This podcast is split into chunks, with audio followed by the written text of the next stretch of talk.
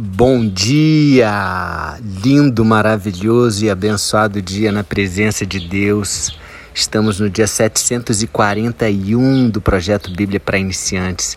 Vamos continuando nesta carta maravilhosa de Pedro à igreja. Nós somos a igreja, amém? amém, igreja? Bom, é, quanta exortação, quanto conhecimento, quanto aprendizado que nós temos nesta carta Vamos continuando aqui, primeira carta é, de Pedro, capítulo 2, versículos de 13 a 17. São cinco versículos poderosos, polêmicos. É, talvez pode gerar aí alguma, alguma polêmica esses versículos, porém é a palavra de Deus. Então vamos trazer aqui a palavra e ver o que, que ela fala conosco. Amém? Lembrando que no dia anterior, dia 740, Pedro, através desta carta, Deus, usando Pedro, diz que nós estejamos sempre lembrando que estamos neste mundo aqui de passagem, tá? Que nós somos estrangeiros. Lembra as palavras que foram usadas? Estrangeiros, peregrinos, forasteiros aqui neste mundo, para que nós não deixemos as paixões mundanas nos contaminarem e que fiquemos apegados às coisas deste mundo, desta terra. Amém? Temos que ter os olhos fitos naquilo que é eterno. E ele continua aqui no versículo 13 dizendo o seguinte: vamos lá. Por causa do Senhor, sejam obedientes a toda a autoridade humana. Uau! Que desafio, hein? Obedientes a toda a autoridade humana, ao imperador, que é a mais alta autoridade, e aos governadores que são escolhidos por ele para castigar os criminosos e elogiar os que fazem o bem. Olha só, ele está usando aqui a palavra imperador, governadores, é, não necessariamente tem de ser é, né, imperador, a gente nem tem imperador aqui no Brasil, mas a gente tem que focar naquilo que ele falou na, na primeira frase aqui: autoridade humana. Toda autoridade, seja esta autoridade um chefe, dono da empresa que você trabalha, diretor da escola que você estuda, que você leciona, é, o chefe é, numa repartição pública, é, o governador, o presidente. Uau, presidente, caramba, que desafio, hein? Mas eu não concordo com o que ele pensa, eu não concordo com as leis que estão sendo aprovadas. Não interessa. Aqui diz autoridade humana. E se essa autoridade está lá naquele cargo, ela precisa ser respeitada.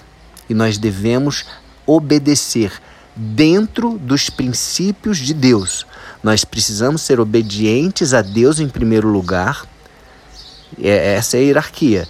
E se alguma lei, algum princípio esteja em desacordo com aquilo que é o princípio de Deus, alguma lei natural, está em desacordo com alguma lei espiritual, nós devemos respeitar primeiramente a lei espiritual. Tá? É, eu vou continuar aqui, depois eu vou dar alguns exemplos da palavra sobre isso que vai facilitar para nós é, nos, é, é, nos é, reagirmos diante de uma situação tipo dessa, né, que está trazendo aqui. Versículo 15 ele diz assim: Pois Deus quer que vocês façam o bem para que os ignorantes e tolos não tenham nada que dizer contra vocês. Então, sempre fazendo o bem. Então, respeito, obediência. Versículo 16 diz assim: vivam como pessoas livres. Olha só, ele está falando, vivam como pessoas livres. Mas como assim livres? Que liberdade é essa? Ele, ele fala: não usem essa liberdade para encobrir o mal, ou seja, para que você faça o mal de forma escondida, mas vivam com, como escravos de Deus. Olha que interessante, ele fala para nós vivermos como pessoas livres, porém como escravos de Deus. Parece uma é, um antagonismo, parece que está incoerente isso. Não, não está incoerente. Nós temos de ter a liberdade para fazer a vontade de Deus. É como se a nossa vontade ela tem que estar tá submissa à vontade de Deus, assim como Jesus no Getsemane, lembra? Ele fala: Pai, afasta de mim este cálice, este sofrimento, mas que seja feita a tua vontade, não a minha. Então a nossa vontade, ela deve estar submissa à vontade de Deus. Então nós devemos fazer a vontade de Deus em primeiro lugar e pedir que a nossa vontade se alinhe à vontade dele. Então nós temos de ter a liberdade para que a gente não faça aquilo que está na nossa carne, o nosso desejo, para que a gente não esteja escravizado com os de desejos e as paixões mundanas e que nós, por isso, possamos ter a liberdade de fazer a vontade de Deus. E no versículo 17 ele termina aqui esse assunto: respeitem todas as pessoas, todas as pessoas. Amem os seus irmãos na fé. Temam a Deus e respeitem o imperador. Então, é, são quatro pontos aqui. Respeitem todas as pessoas. E dentro desse respeitem todas as pessoas está o imperador. No final ele fala: respeitem o imperador, ou seja, respeitem as autoridades. Então é simples, é só fazer o primeiro: respeitem todas as pessoas. Amem os seus irmãos na fé deem as suas próprias vidas por eles, é, é, se dediquem, carreguem as cargas uns dos outros e temam a Deus, porque Ele é o único que pode fazer é, morrer a nossa alma, pode jogar a nossa alma no inferno através do julgamento dele que é perfeito. E, e ele dá toda a orientação, todas as formas para que nós não deixemos que isso aconteça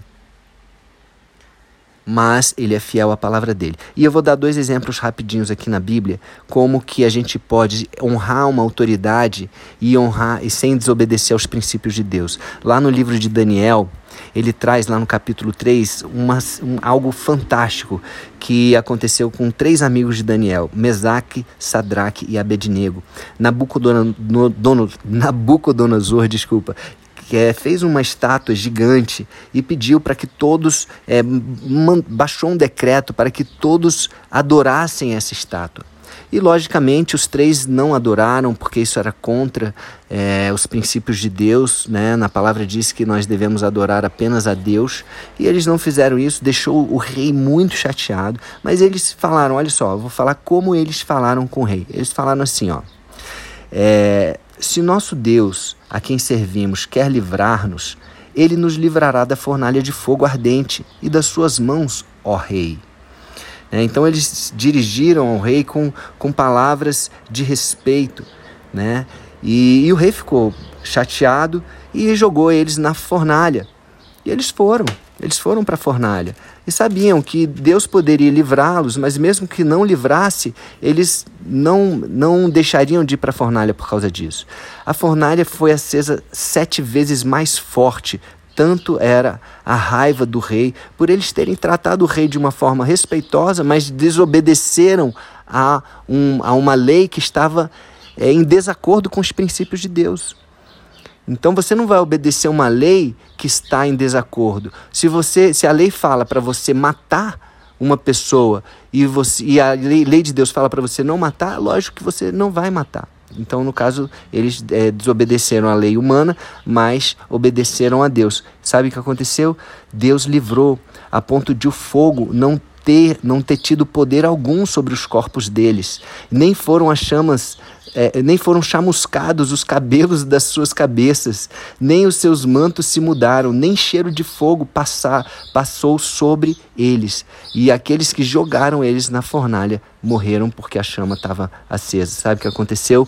Nabucodonosor baixou um novo decreto que todos deveriam adorar ao Deus de Sadraque, Mesaque e Abednego. Então, quando nós é, agimos dessa forma, respeitosamente com as autoridades, né? Não quer dizer que você vai obedecer uma lei que esteja fora dos princípios de Deus, mas tratando aquela autoridade com respeito, nós conseguimos honrar a Deus. E olha, nós estamos nos aproximando de um tempo, lá em Apocalipse 13, né, capítulo 13, versículos 16 a, adiante, nós vamos passar por um tempo onde nós vamos ter que agir dessa forma, porque diz que se não colocarmos, né, diz aqui, né, o anticristo obrigou todas as pessoas, importantes e humildes, ricas e pobres, escravas e livres, a terem um sinal na mão direita ou na testa. Ninguém podia comprar ou vender a não ser que tivesse esse sinal, isto é, o nome do monstro ou o número do nome dele. Então, assim, as pessoas que não colocarem não vão poder comprar e nem vender. E aí você